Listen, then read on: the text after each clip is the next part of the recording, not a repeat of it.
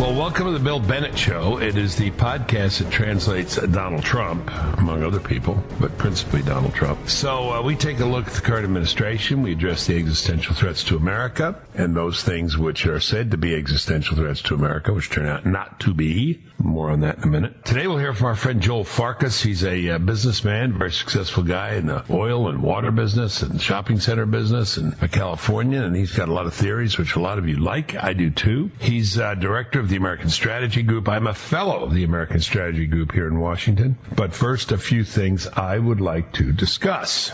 I, I, I want to say a few things about something other than COVID 19. Is that all right? Yes, I, I encourage that actually. We should do that. Yes. I, I hate this uh, this Me Too stuff. I, I, I just hate this stuff. It's just so ugly, you know, ugly behavior. Harvey Weinstein, these people. Um, who's the guy who killed himself in prison? What's his name? Oh, Epstein. Epstein. Epstein, yeah. Uh, and now Joe Biden is uh, serious accusations. And the reason I'm bringing it up is I, I just realized these have really crossed the line of into credibility. Uh, this woman, Tara Reade, says this happened, you know, a long time ago. She was working, but she's got corroboration from people at the time. She uh, also has uh, uh, there's a tape, videotape. You may have heard it, seen it, of uh, her mom calling the Larry King show, saying my daughter works for a senator, some horrible behavior. What could she do? What's her recourse? And other things. But to me, the most uh, telling uh, is that uh, is what I call the Tim Russert test. This came out during the Clinton era. Okay. And Tim Russert said these accusations against Clinton, if they weren't true at all, you know, about Monica Lewinsky, he would um, he'd be standing on the rooftop shouting it to the to the crowds. This is crazy. It's never Right. happened. Yep. All you're getting from the Biden campaign is um, denials and also some fishy stuff. Uh, you know, kind of re- misreporting what uh, the New York Times said. The New York Times didn't like that. Uh, uh, Biden campaign essentially saying that you know they got a clean bill of health from the New York Times investigation. New York Times not so sure about that, and sort of called them on that. So uh, he he needs to come forward on this. And um, you know they're in a they're in a terrible bind in that party because uh, you know believe the woman. That's that's the you know that's the mantra. Believe the woman. I will not bring up what everyone else is because it's so obvious. This was this was the, the Biden standard is not standard they used to go after Brett Kavanaugh. Claude. Evidence was a lot flimsier, and um, and we need to hear from Biden. If he can put together two or three coherent sentences on this, it would be helpful to his cause. Actually, if he could put together two or three coherent sentences on anything, it would be helpful to his cause. Anyway, I just want to put down a marker. I, I try to ignore these things because I just, you know, I just find them kind of disgusting and horrible. You know, she said, he said, but eh, yeah, this one is, uh, as I said, crossed the line into credibility. Okay, I want to talk to you a little bit about COVID 19. I've written five op eds now in the last three weeks, four weeks, Seth Leibsohn and I. Uh, and I just want to, uh, let me use this as an example. State of Minnesota. This happened uh, on the, uh, let's see, the uh, 20, 1, 2, 22nd. Uh, daily briefing.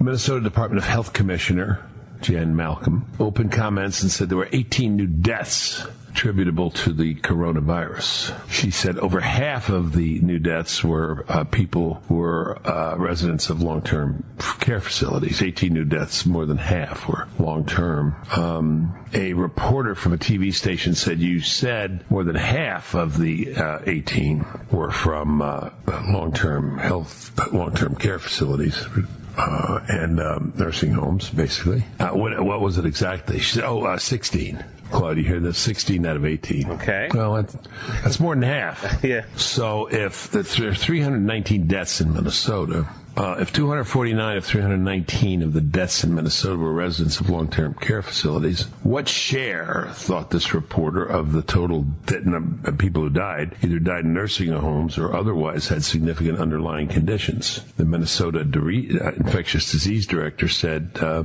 99.24 percent. Almost everybody who died in Minnesota was old, had underlying conditions, and most of them were in long-term facilities, uh, nursing homes.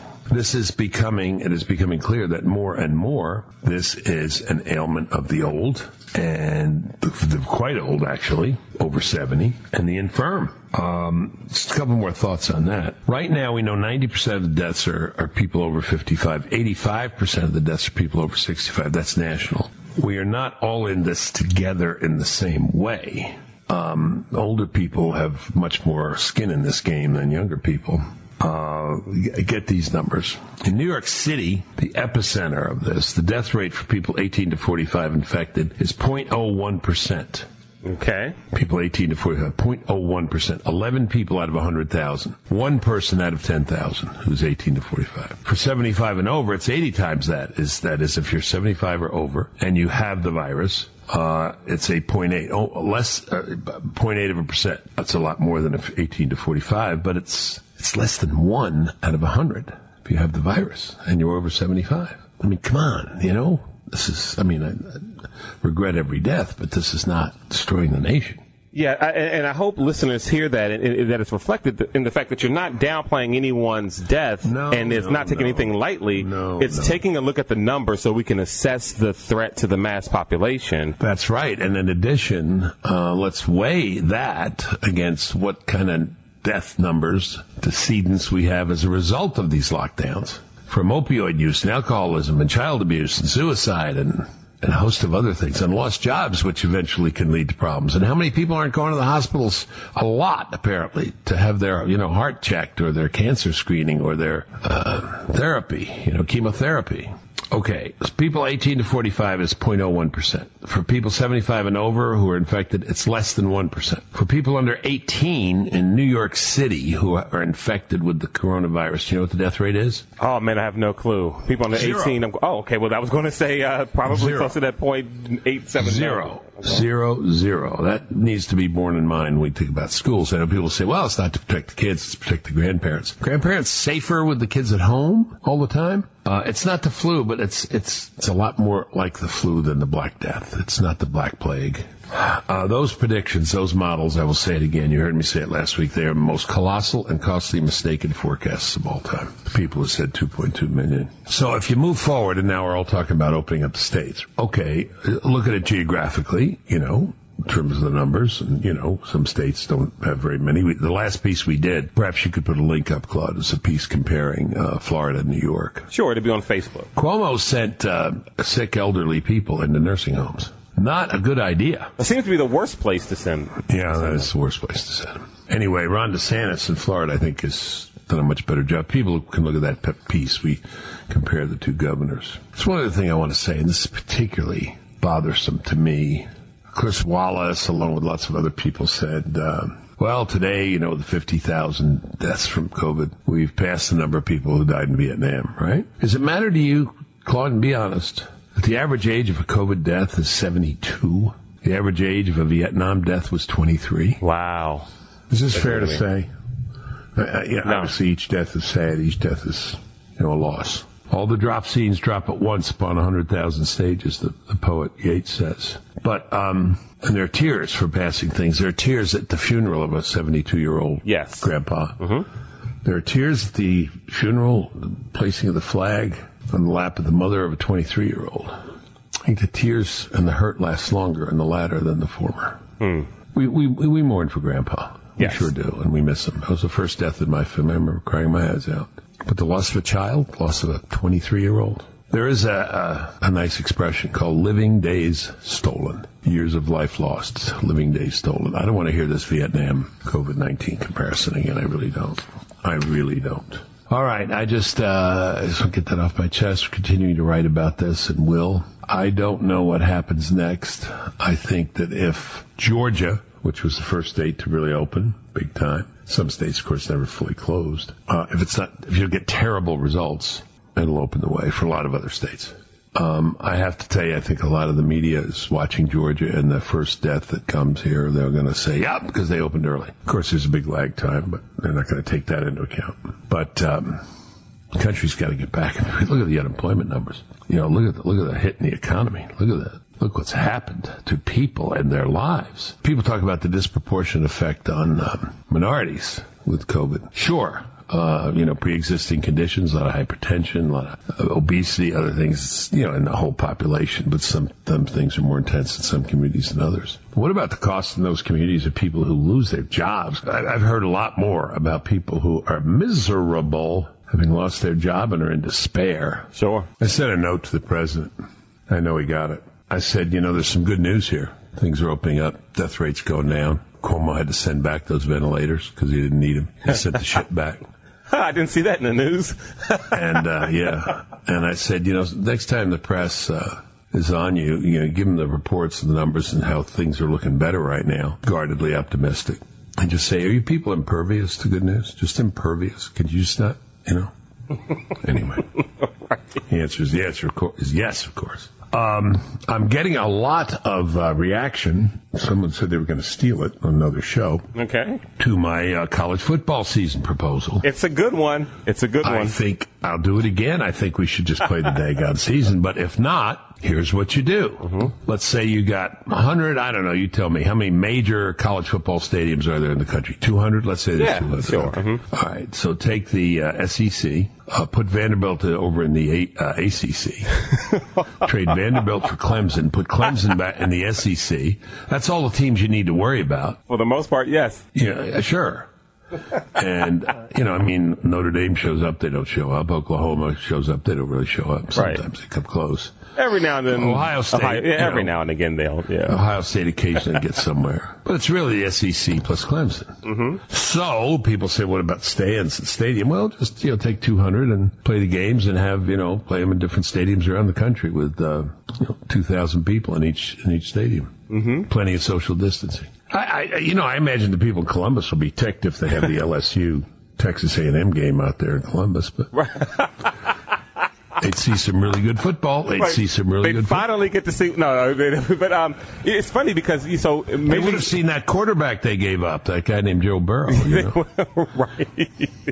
um, so Major League Baseball. Uh, I wondered if this could work in college football. They said, listen, what, what, what if we broke things down regionally. We did away with the divisions and things like that, but you would play people within, you would play teams within, you know, a, a couple hundred miles from, you know, from your team. We do away with AL, do away with NL. So the Nationals would play the Red Sox, the Yankees, the Mets, the Phillies. The, the this would yeah, be kind of, yeah. and and for a year, that's what we would do. I wonder if you could almost do that with college football, where teams, especially if schools are back, teams would literally just play schools in their area, which basically is your conference um, and that's all that, and you know, and then maybe towards the end of the year, if everything's calmed down, we can do a championship that way. But you just pay, play conference games close to, to, to, to the schools. That's that's thought.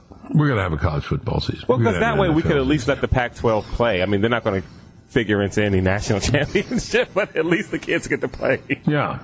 Okay, good. All right, to be considered. We'd love your emails on that. I'd love your emails about what uh, kind of petty inconvenience, not, you know, hey, I lost my job or my right. husband's driving me crazy or but something you, you miss. Uh, yeah, gosh, you know, like I'm worried about college football season. A friend of mine says I haven't played blackjack in you know, three months. I'm going nuts. I haven't gone to the barber shop in two months. Oh, okay. I send a picture. Put it up on the website. Maybe not.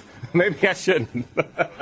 I was thinking about my picture. Mm-hmm. And Mrs. Bennett did a little cut on me, so she, because of TV, I, you know, I was getting a little scraggly. Uh-huh. So she did a cut on me. Nice. I was thinking, you know, I'm I'm over 70 and I have uh, underlying conditions like most of us. But I want to go out to dinner, so I was thinking, you know, my white hair I've always kind of treasured, but maybe I just dye it brown so I can go out. Get a fake ID, you know. Right. Under my own advice, you know, when, when, we open up, we should open up not just geographically, mm-hmm.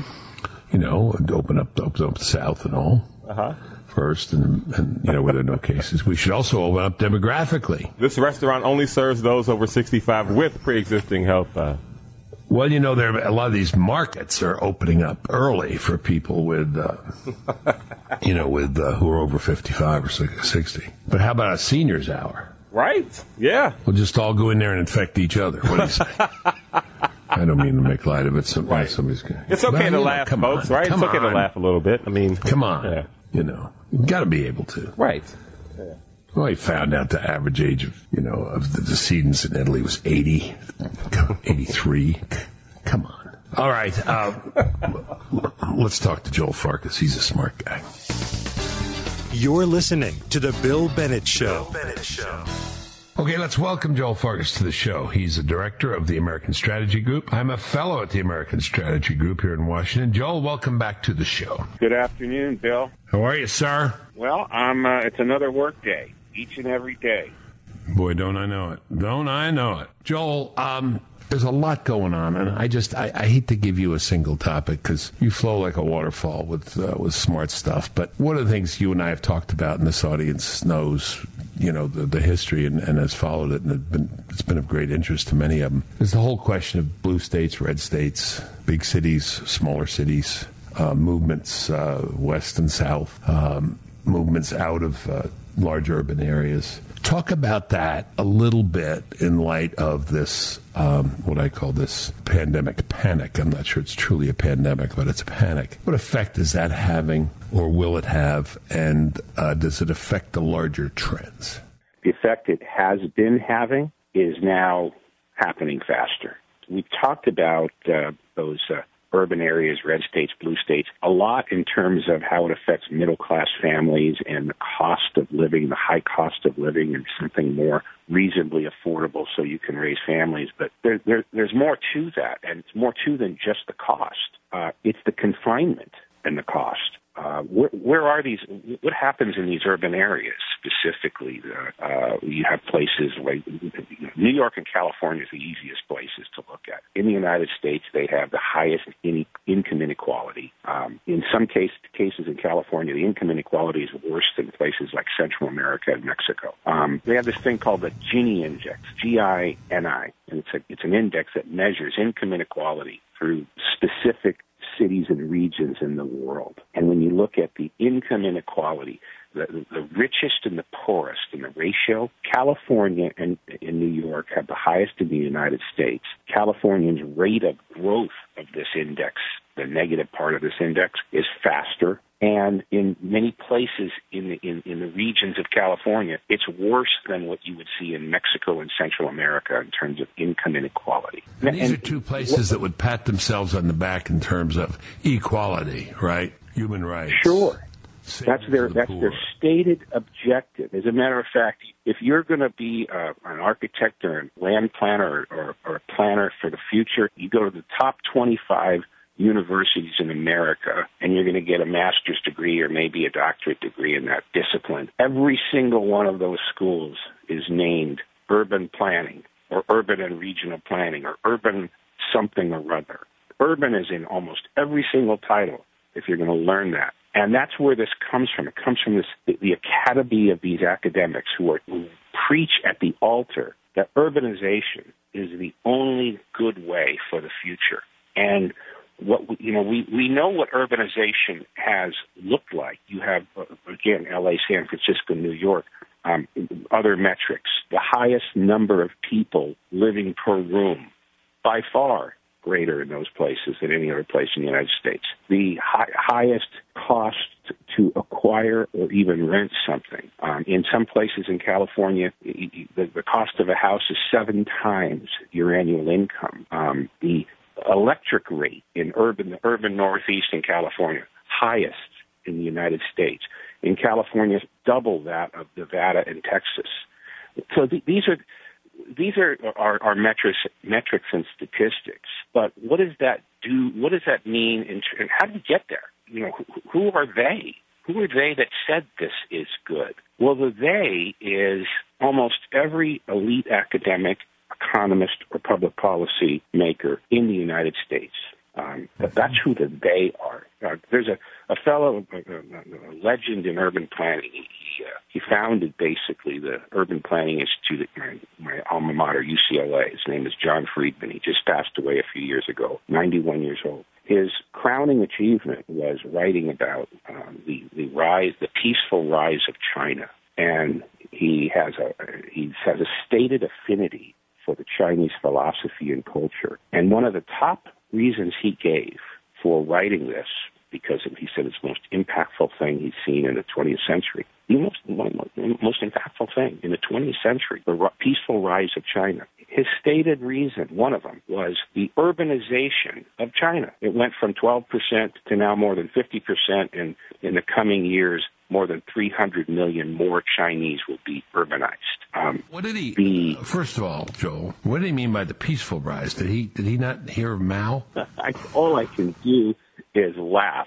UCLA is one of the top urban planning degrees you could get in the United States, and the father of the urban planning department of UCLA said what I just said. Uh, apparently, I, I would have thought he had heard of Mao because he came from, I believe, from Europe. I think he came from Austria originally. I would have thought he would have read about that because he was a well-read man. But I just this is this is where urbanization and and and, and the mystical majesty of the ac- academics of urbanization comes from. Um, uh, we have uh, we have some other famous people that wrote books on this. Peter Calthorpe, from San Francisco, spent his whole career spent his whole career talking about uh, and working. By the way, working for China on this, and he's proud that he has convinced the world and his clients that you put people in a small urbanized area, or actually a large urbanized area, but confined. Um, and what do you? What's what's his uh, his happiness? Uh, get rid of cars. Use mass transportation, public transportation, and create transit-oriented development around transit stations. And even in today's world, he still believes that is the finest way to create an environment for people to live. Yeah, there some folks are living like that uh, in spades right uh, right now in New York.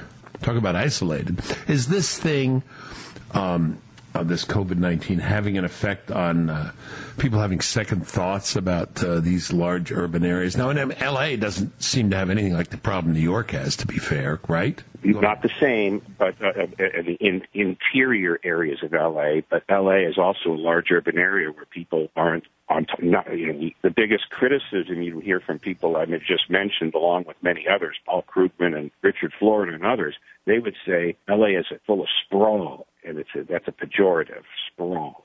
Well, there's a lot of people who are not living on top of each other in the LA metro area, and that's the reason, one of the reasons why they're not having the same issues. Yeah, maybe a lifesaver not having sprawl.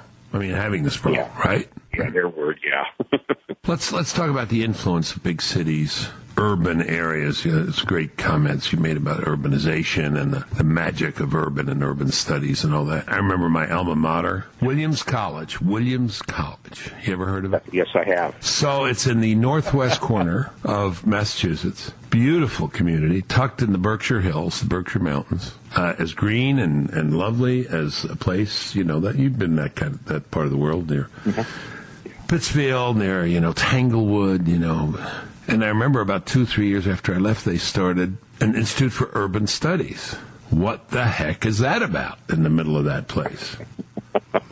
But as as a uh, as the artist said, I heard this story from one of my professors in law school once. They talked to this German professor, this German artist who was making these absolutely unintelligible pictures. They said, "This stuff is crap," and he said, "Yes, but I'm a contemporary." You know, so that's why you know, I'm up to speed. So that's what that's what they did to be up to to be up to speed. Yeah. I'm wondering if the effect of this is to get some millennials to think, and this too, you know, and this too in New York. But the other thing I want to say about urbanization is I want to make your point and cosmologize it, as we say in philosophy, make it a little larger. Not only is the urban thing a kind of mark of elite respectability and a signal that you're, you know, in the right and you're on the right track. It's a trump card. Excuse me, I was looking for another word, but that'll do a trump card. Sure, um, sure. that is, I've been asking people this one of the reasons we're overwhelmed with all this COVID 19 stuff is not necessarily because the facts on the ground. You know, I've been part mm-hmm. of the unconventional wisdom on this, challenging that yes. this is the Black Plague. It is not the Black Plague. But you, you know why? It, one of the reasons it's so big out there is because it happened in New York. Yeah. Dennis yes. Prager, you, you know Dennis, right? Yes. Great radio show. He said he had a great thought experiment. He said, take North Carolina and Georgia, and they have the same population as New York if this thing had started in North Carolina and Georgia and the same number of people on March 1st were sick, do you think New York would have closed down? Not a chance. Not said, a chance. They would have said those chicken farmers and, you know, those poultry guys, those pork guys, not a chance. So it's a state of mind. Or the urban thing is kind of a state of mind too, isn't it? Remember, remember the New Yorker map of New York, of, of the country. You remember that map? Yes. uh, yes. It, it, was, it was New York, and then I think Staten Island, and then and then like a thin sliver of the rest of America, and then San Francisco, L.A. Yes. It's more than a state of mind. It's an academy of thought. Paul Krugman, the, the Nobel Prize winning economist, uh, economist, won the Nobel Prize based on research on what he called economic geography. And that was based on the fact that uh, in the future, the only centers of knowledge and creativity and innovation will and and and and, and, and opportunity is urban areas and that ultimately the world will be a series of large urban areas and there'll be no reason no no, no purpose for rural areas, suburban areas, exurban areas, any other place. Agriculture is basically irrelevant. Um, uh, middle America is basically irrelevant. This is his focus of study a dozen years ago, and he won the Nobel Prize for it. There's an Oxford professor whose his discipline is human geography instead of economic geography. Same thing, basically. Um, you know, he anybody who criticizes an urban lifestyle, he will say, well, they they they, they don't understand. In in Europe and in Tokyo, it works very well because these are where good people respect one another better. Um, which is the inference is anyone else who criticizes that has no respect for others. These are the, the, the, the adjectives used to criticize people who want to live something other than this this this force fed urbanization is a series of just nonsense. And we set the rules. We set we set the realities. We determine and define what matters. Uh, our mutual friend Seth Leibsohn, I thought had a brilliant point. I said, you know, Cuomo did a lot of stuff wrong. I know he's being celebrated everywhere, but you know, one thing he did. Did you know that he sent um, uh, older people with COVID nineteen into nursing homes? Yes, I do know that. I mean, what what what the, what, the, what sense did that make? Anyway. None. But none. But but Seth said to me, he said, "That's not the worst thing he did." I said, "What's the worst thing he did?" He said he told the rest of the country that what he was facing, they'd all be facing soon. It's a train. It's coming your way. We're the canary in the coal mine. We're the canary in the coal mine. It's coming your way. Coming your way. There's no way to yeah. stop it. And, and and you know what? Because of the fact that we have so many college graduates who went to those schools and studied with those professors you're talking about, Joel. A lot of people believed it. And they apologize for somebody criticizing and identifying what urbanization does, and in particular, what China has done and continues to do. It's you know, uh, you know what we were talking about uh, uh six months ago. We were talking about China as it pertained to the NBA, and we were listening to the, Adam Silver, who runs the NBA, saying that it was regrettable what was said by the general manager of the Houston Rockets, who simply tweeted, "Stand for freedom, stand with Hong Kong protesters."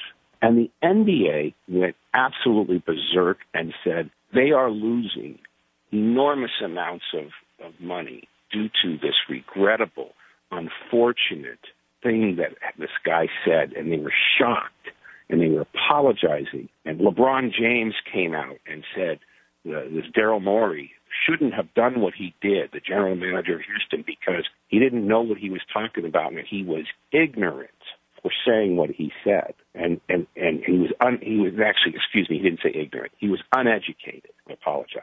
Um, and LeBron James wanted to make sure everyone knew what he meant when he said that. And, and, and LeBron said, you know, we, we have freedom of speech, but the ramifications and the negative can happen when you're not thinking about others and you're only thinking about yourself. It's LeBron James's description of why the Houston Rockets general manager was uneducated.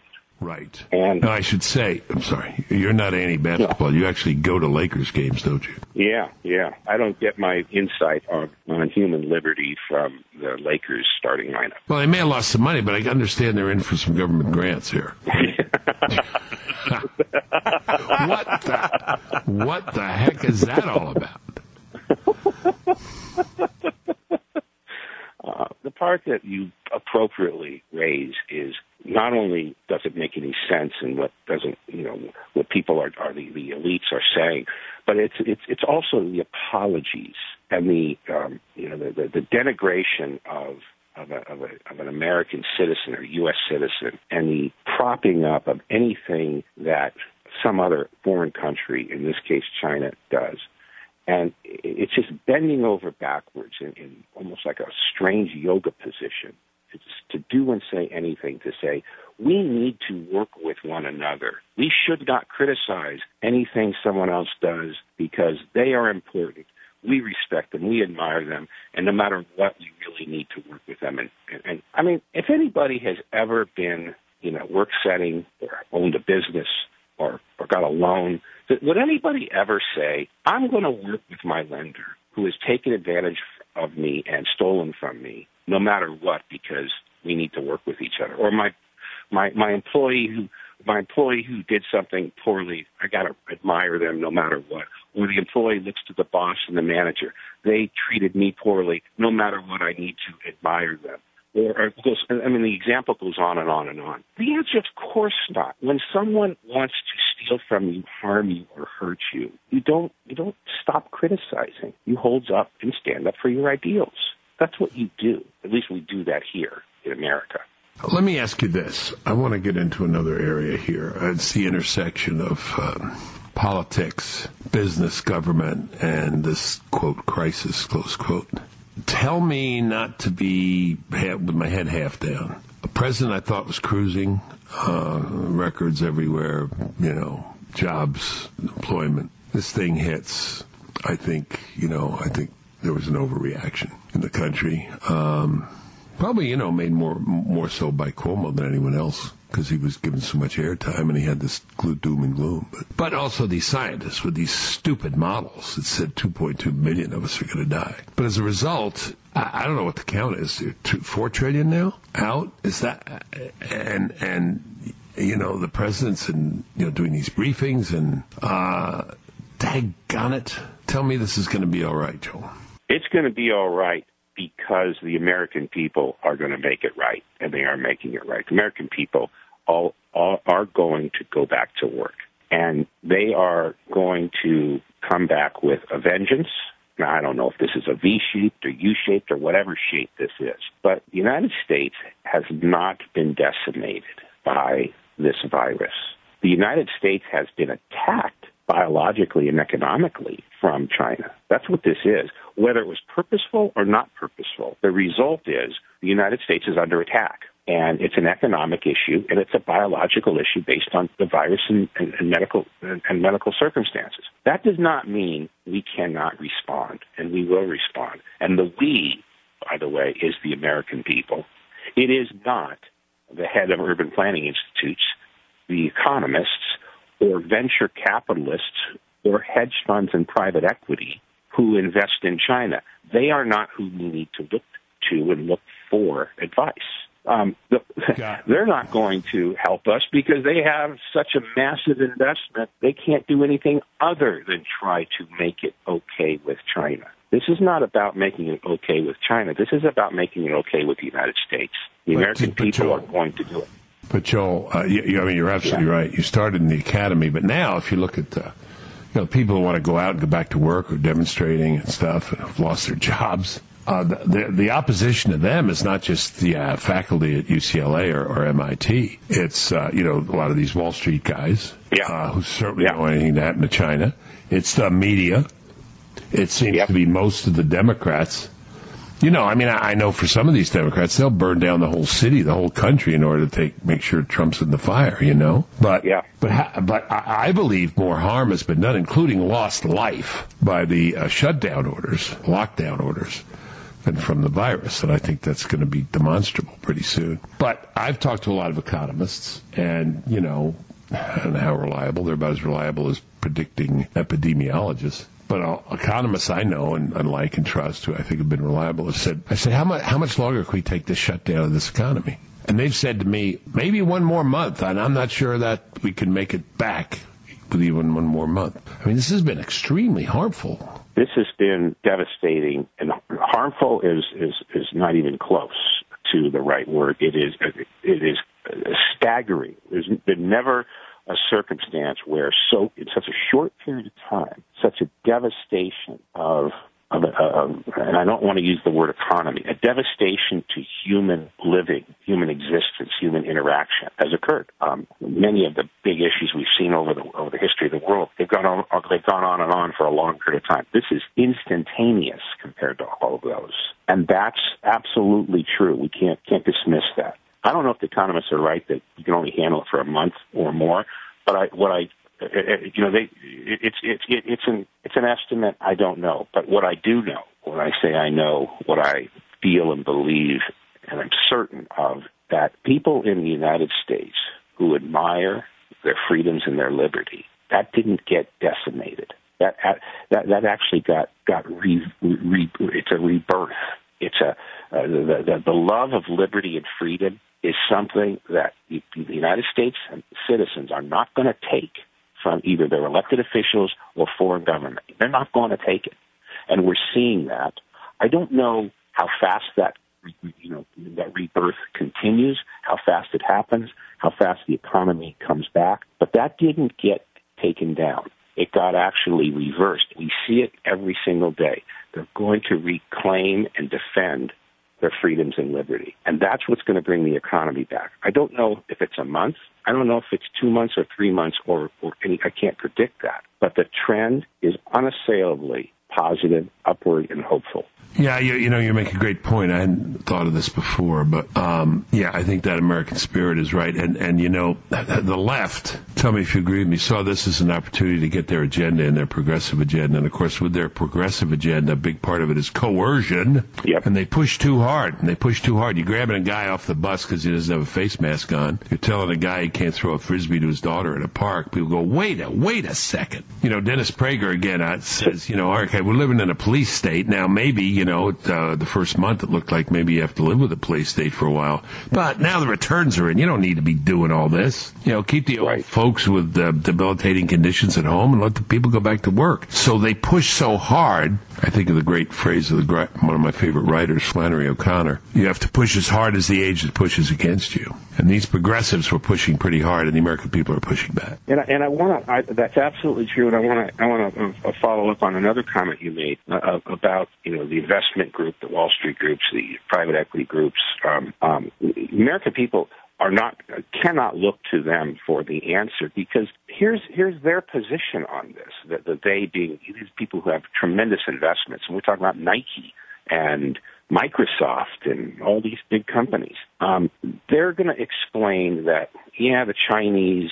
Um, they're, they're, they're not exactly like us, but here's all the wonderful things about Chinese, and this is why they do what they do. They're they're they're fanatics about stability. You know, they they they they believe that collectivist common good is, in society is, is, is more important than individuals. And it all sounds uh, some sort of a, just a different opinion, but they do it very well, and it's how they are. And you know, we can work with that. We can work with them. We can deal with them. Well, that's so patently, ridiculously untrue. And the private equity groups and the big companies like Nike and Microsoft and others and Google and, and, and, and Amazon, they know it's untrue. They know that what they're saying is just a way to let this gloss over. And the re- let me give give give you one more commentary on how how offensive those statements are because here is what Chinese Labor Party labor uh, directors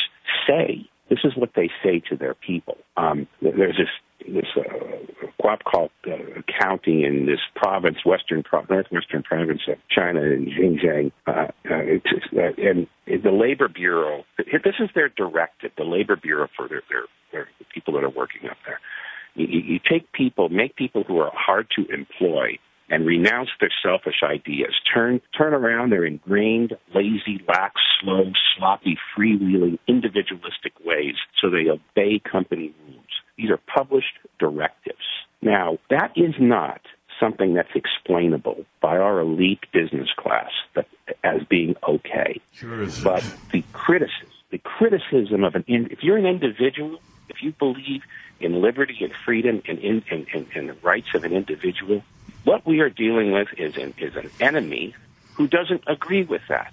And we at least understand our enemy doesn't agree with that. What I think the American people are going to see more and more is our elite business class doesn't really care.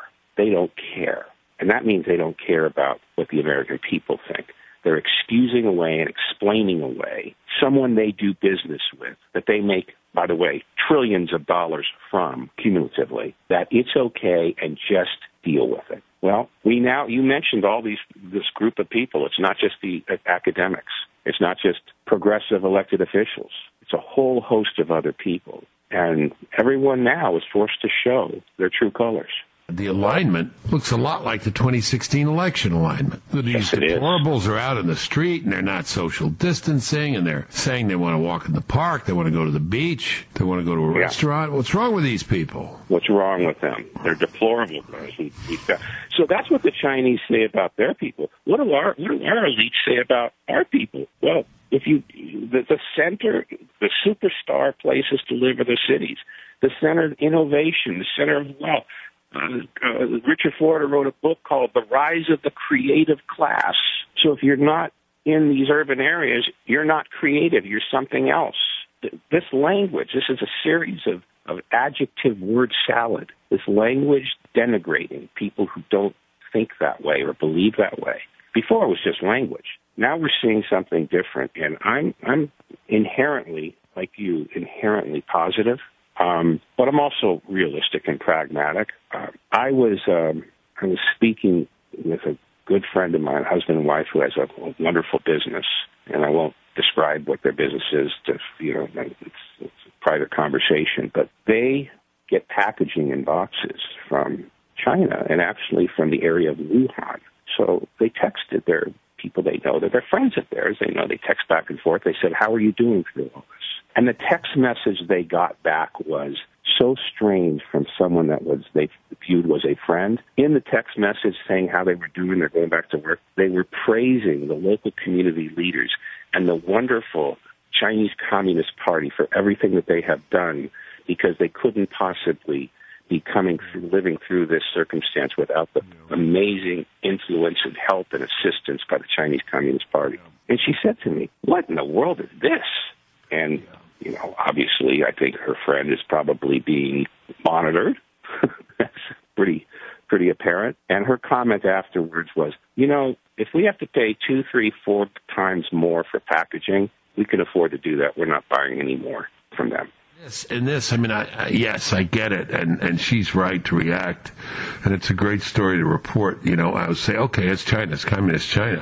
What bothers me more is how close that impulse is here. You Yeah. know, the boot on the neck. I mean, I, I you know, I've been talking about You're right. The- You're Mayor right, de Blasio. Mayor de Blasio, if you see someone walking, you know, within six feet of someone else, here's the number to call to turn them in. Bill, you're correct. The that is that is the problem. That that has always been the problem. Is not them because we know what they do over there. It's here, and um, De Blasio, Gavin Newsom, uh, to some extent Cuomo. Maybe you know you go through city by city. Seattle, Washington, the state of Washington. If you have read their their lockdown order. It goes on and on for pages and pages and pages. Uh, you know, a public public construction can be done, but private construction cannot be done. I'm kind of summarizing, you know, hundreds of pages of lockdown orders. Somebody, all these people you're talking about, they're the ones who chose who gets to work and who don't doesn't get to work. That's that's the problem that you're uh, alluding to. You, when you put those kinds of powers and choices in the hands of a few who don't have the middle class uh, uh, uh, middle class at heart. Those are the decisions they make, and that is a problem. And we're stuck with those those kinds of people who are in power in the United States right now. My hope, my my my only hope of counterbalancing that, counteracting that, is the American people. I do not believe it's going to be anyone else other than the American population. Talk about a consequential election, my gosh.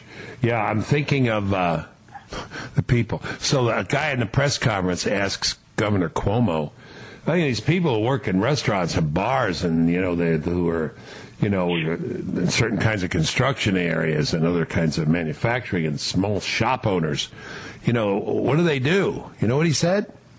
Become an essential worker and you'll get a job. Think about that. What the Who hell? in the that? world gets the authority, was elected to be able to determine who is essential versus non-essential, unessential, whatever said- right. Remember, this is the same guy who said, you know, make America great again. Oh, it wasn't so great anyway. Remember? That was the same governor. Yes, I do. I, am showing my colors here. I'm just so sick and tired of watching. But your your your your your your concern is absolutely on point. Your concern of what we do here, we are at a we're we're at a seminal point, a seminal point in the United States, and the reason. You know, every time people talk about politics and things, they say this is the most important time. But this is the most, this is the one time that we have never experienced. This is it, right here. I agree. I agree. I think if you get Biden and the left in Congress, uh, we will have the boot on our neck. And I, you know, just it's going to be a hell of a thing. Joel, we got to let you go. We went over. Um, probably went over on your day. You're a busy, busy guy and a productive. No, it's okay. It's okay. You're, we are especially grateful for you for how productive you are. You're a great supporter of us. We we appreciate it. But great insights and um, and keep them going. I unapologetically, I admire individual liberty, and that's what we're fighting for now. You're listening to The Bill Bennett Show. Stay current on the threat posed by China with our friends at Committee on the Present Danger China. Go to presentdangerchina.org. Presentdangerchina.org. You're listening to The Bill Bennett Show. Hey, Claude, what's the story with emails? Are people ever responding to the show, or they just listen and take it all in and just make their lives better? Well, there are some who are listening in and taking the information and not emailing, but there are plenty who are emailing in. And by the way, you can email in at billbennettpodcast at gmail.com. Uh, let's see, we've got an email from our friend Shelly, Shelly Latta. Uh, In Texas. Yes, in Texas. So she says, "Hey Claude, here's appropriate golf here in Texas." Oh, this is, is speci- uh, specifically for me, but I don't think you you mind us reading this on the uh, the podcast. um, she says, uh, uh, "Appropriate golf here in Texas is number one, one person to a cart. You carry your own clubs, uh, or you have a push cart and you walk, which is great uh, for good exercise." Uh, number two, players are to keep six feet apart, which is easy to do on a golf course. Uh, no touching the flagpoles. Again, something that is easy to do. Uh, as a matter of fact, when I play with my buddies, we don't even take the the, the uh, flagpole out. We putt with it in, and then we get the ball. So you don't have to do that. Uh, and she said her personal favorite: no rakes in the bunkers, so I don't have to take the. Uh, Whoa, whoa, whoa! Wait, wait, wait. Translate that into English. so when you hit into a sand bunker uh, and you try to get out of it, uh, you know you you splash sand everywhere. But it's courtesy to take a rake, fix the bunkers back, make it nice and neat for the players behind you. Uh, they say no rakes in the bunkers now. Uh, and so there's no need to um, to rake the sand because it takes some time if you take multiple shots out of the bunker, I- I- like most of us do. I had no idea. I thought she changed context. It was talking about cleaning out her garage or something. Rakes and shovels. All right. Well, I'm glad. Hey, so speaking of golf and and, and, and the cup, so we're watching. Uh, what are you doing at home? We're watching James Bond movies. Nice. And our son, our older son, is pushing for the you know the most recent ones because you know, he likes to be up to date. And this, what's his name? The guy who's the the latest James Bond, but he's good. He's fine. Uh, but Mrs. Bennett and I are kind of partial to Sean Connery. Sure. So we were watching a little bit of Goldfinger. And I don't know if did you ever see Goldfinger? Yes, I did. I love Sean Well, Connery. uh, well, all right, well, you know, they go and they play golf in England. And uh, you know, and, and Goldfinger's maybe maybe cheating or maybe not, but but uh, Sean Connery to James Bond says, "Watch, watch this." Oh, he says to his caddy, and uh, there's a he's a missing a ball, and it's a Slazenger. Is that how you say it? Mm-hmm. Schlesinger, Schlesinger, Schlesinger one, and he uh, finds a Schlesinger seven, and he puts it in his pocket. And the last hole, you know, Goldfinger nails it, and James Bond doesn't. And when James is uh, taking uh, the ball, he substitutes uh, the seven for the one, and he says, uh, "Mr. Goldfinger, uh, this is a Schlesinger seven, not one. Forfeit, forfeit game. Is that right?" right. If you play with guys who will do that, yeah, no, that's funny. Interesting. Because because he, he picked up somebody else's ball and you're not allowed to do that. Right, exactly. Gotcha. Yeah, no. All right. Good. Honestly, Next the best email. policy on the golf course.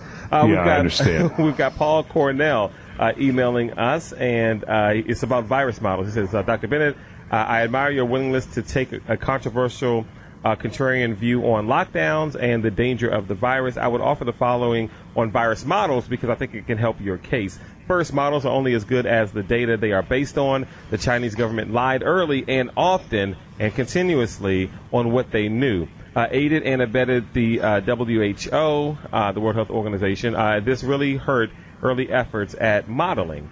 Uh, number two, uh, you can't model what you don't understand. We can model gambling, weather, economics, etc., but we understand the uh, interactions of variables, uh, probabilities of occurrences, and the like.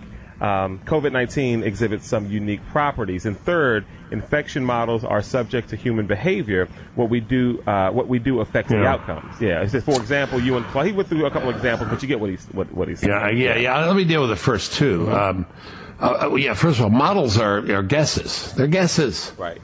And, uh, you know, they shouldn't be used to dictate policy. They should be an input. But uh, we use this to dictate policy. This guy at Imperial College in London said 2.2 million Americans were going to die. And we went, man, let's shut it down. Boom, gang, lock it up. Second, Paul says, you know, the uh, Chinese underestimated, uh, you know, they misreported. There were a lot more people, a lot more deaths. Well, goodness gracious, if the models were based on that reporting, if they'd reported honestly, they would have, they would have, the model would have projected 5 million deaths Huh, right. in the U.S. You see what I mean? Right. Correct. So, but I, uh, they've been, you know, this model keeps getting revised. I, why does that, why is that uh, people keep a car that keeps breaking down? it's no damn good, but as we get close to the end here in terms of the deaths, you know, diminishing rapidly, they're going to keep revising until they're close. And the day we get the last, you know, or the last few or the last 50 or something, they're going to hit that number and they're going to say, look at that, we got it right in the end. Right. Well, Yeah. Everybody get, will get it right in the end, but this was a disaster. I, again, perhaps the one of the worst predictions, eh, but you know there have been worse, and you know the world's going to end and all this, but but um, the most costly wrong prediction, almost wrecked a, a world economy, cost a lot of lives, a lot of lives. People talk about the virus here. Well, you know, maybe 200,000 kids died because they weren't able to get their measles and uh, polio uh, injections, vaccinations. Go ahead. Yeah, no, and that's Thanks, Paul. Yeah, no, Thanks, Paul. Very, very thoughtful. Yeah, yeah, Thanks, no, no, absolutely. I mean, it, and, and it makes a lot of sense. Uh, we've got another one from Martha. Uh, I believe she's in Denver. Uh, and she says, Dear Dr. Bennett, must our government be solely responsible for taking action against the Chinese government for the failures that led to the worldwide spread of the virus that produces COVID 19? Uh, a unified boycott by the American people against products made in China, a boycott not sponsored by the U.S. government, but a boycott started by uh, at the grassroots level, could speak in greater volumes to the Chinese government, uh, to the Chinese people, and to all the companies currently making products in China than anything our government could do. Uh, in addition, a boycott could happen quickly and quietly. Uh, and she says she would appreciate your thoughts on the subject. We, the American people, are not helpless. Uh, thanks to our free market economy, Yeah, we have the power to yeah. speak. Yeah, it's a fair point, but let me tell you why it's complicated. Uh, people, a lot of people have lost a ton of income. Uh, I've lost income. You know, I mean, I you know I make some money uh, doing my, my my Fox stuff. I make a little bit on doing this. Um, and but you know, fair amount of my income comes from speeches, and uh, I don't have them. I lost them. Uh, don't don't cry for me, Argentina. I'm fine. You know, we'll get by. We're totally fine. Plus, I, my sons will be successful, and they're going to support me in my old age right. as I frequently tell them and as they frequently do not acknowledge. Anyway. but uh, the problem is, is people lose their income, and people who are not making much lose a lot of income. They got to buy cheap stuff. You know what that means? Chinese stuff. But I see the point. Uh, gosh, there was a funny. Uh, did you see this video of this guy to the tune of Margaritaville, wasted away in Coronaville? Have you seen it? No, I need to search Yeah. for that. S- Search. If you get it, you, you should put it on this on the podcast. Too. Okay, yeah, I'll put it on our Facebook page. And uh, but the one with one funny line in it is uh, well, one thing I'll say about uh, this virus you sent us. It's lasted longer than any other Chinese product I've ever had. That's a hell of hell of a good line, isn't it? Kind of a yeah, kind of a sad, dark, but funny. Right, Uh, right. Let's hear from that teacher. Yeah, Jennifer. Uh, Jennifer Brandt uh, emailed in, gave us a little bit of her background. Uh, so basically, she said uh, she was having a discussion with an art teacher and wanted to know your thoughts. So here's the email. Uh, we were wondering what education would look like next year. Schools have nothing but large groups and in close contact with uh, one another. Uh, in the music room, we play uh, instruments and do folk and do folk Yeah. dances while holding hands, etc. In art. Uh, they are using mass shared materials and the same Yeah. in PE. Uh, our classes are very much about experiencing our art forms and getting physical exercise. Uh, our classes are right, n- uh, right now are optional, uh, which is funny, uh, being they are required at school, but not now. I don't feel we are optional at all. Uh, what do people lean on on times like these? Which is a great point. Um, Yeah, no, it's good. Exactly. A lot of work goes into planning and trying to keep learning uh, interactive and get fun and uh, uh, interactive and get fun. I guess they have some fun in the classroom uh, and curriculum taught in these last few weeks. Uh, the classroom teachers are working very hard all the time to make personal connections to the kids and teach, uh, all while also trying to help our own kids homeschool. I know this is not the case everywhere as the states are all doing things differently.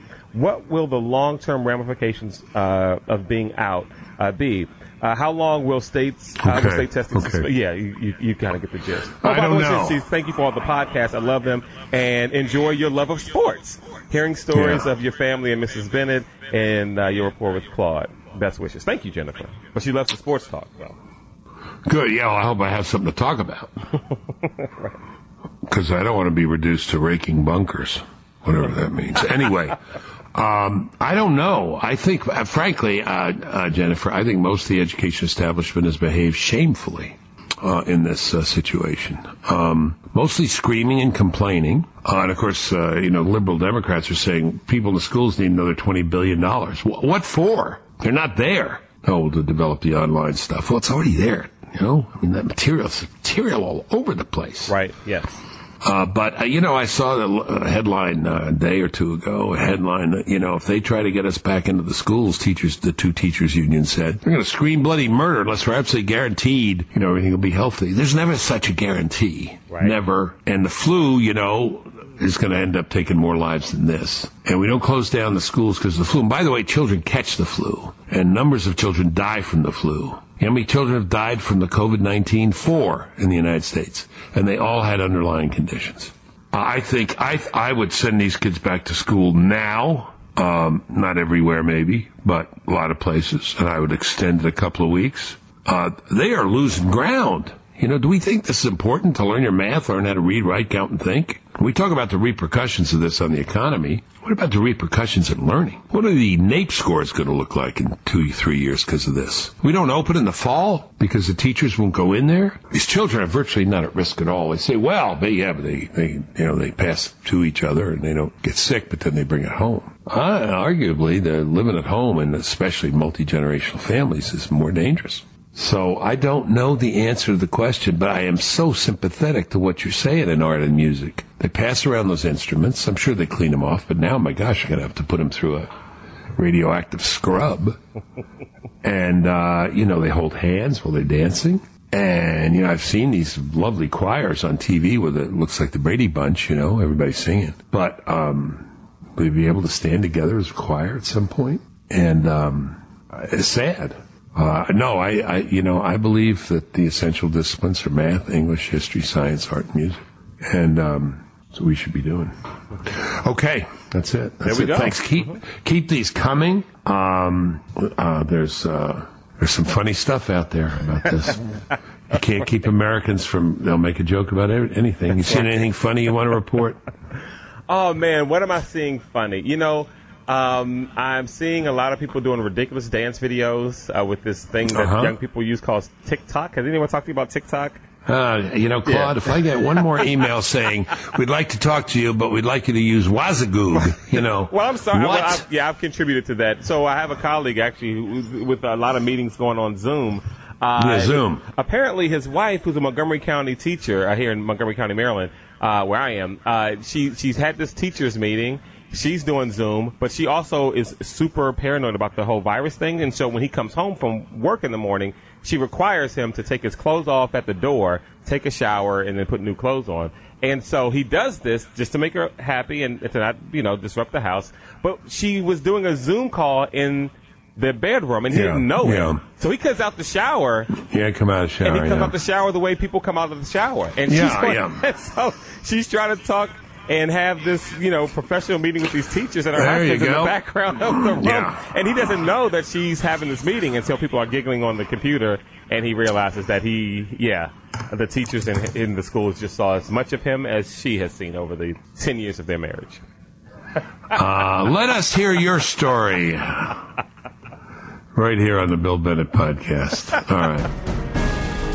All right, that does it for today's show. To catch up on previous episodes of the show, go to thebillbennettshow.com. You can follow me on Twitter at William J. Bennett. You can like me on Facebook. Just search Bill Bennett. Feel free to email the show. I'd love to hear from you. It's billbennettpodcast at gmail.com. Please share this podcast with your family and your friends. We'll catch up next week.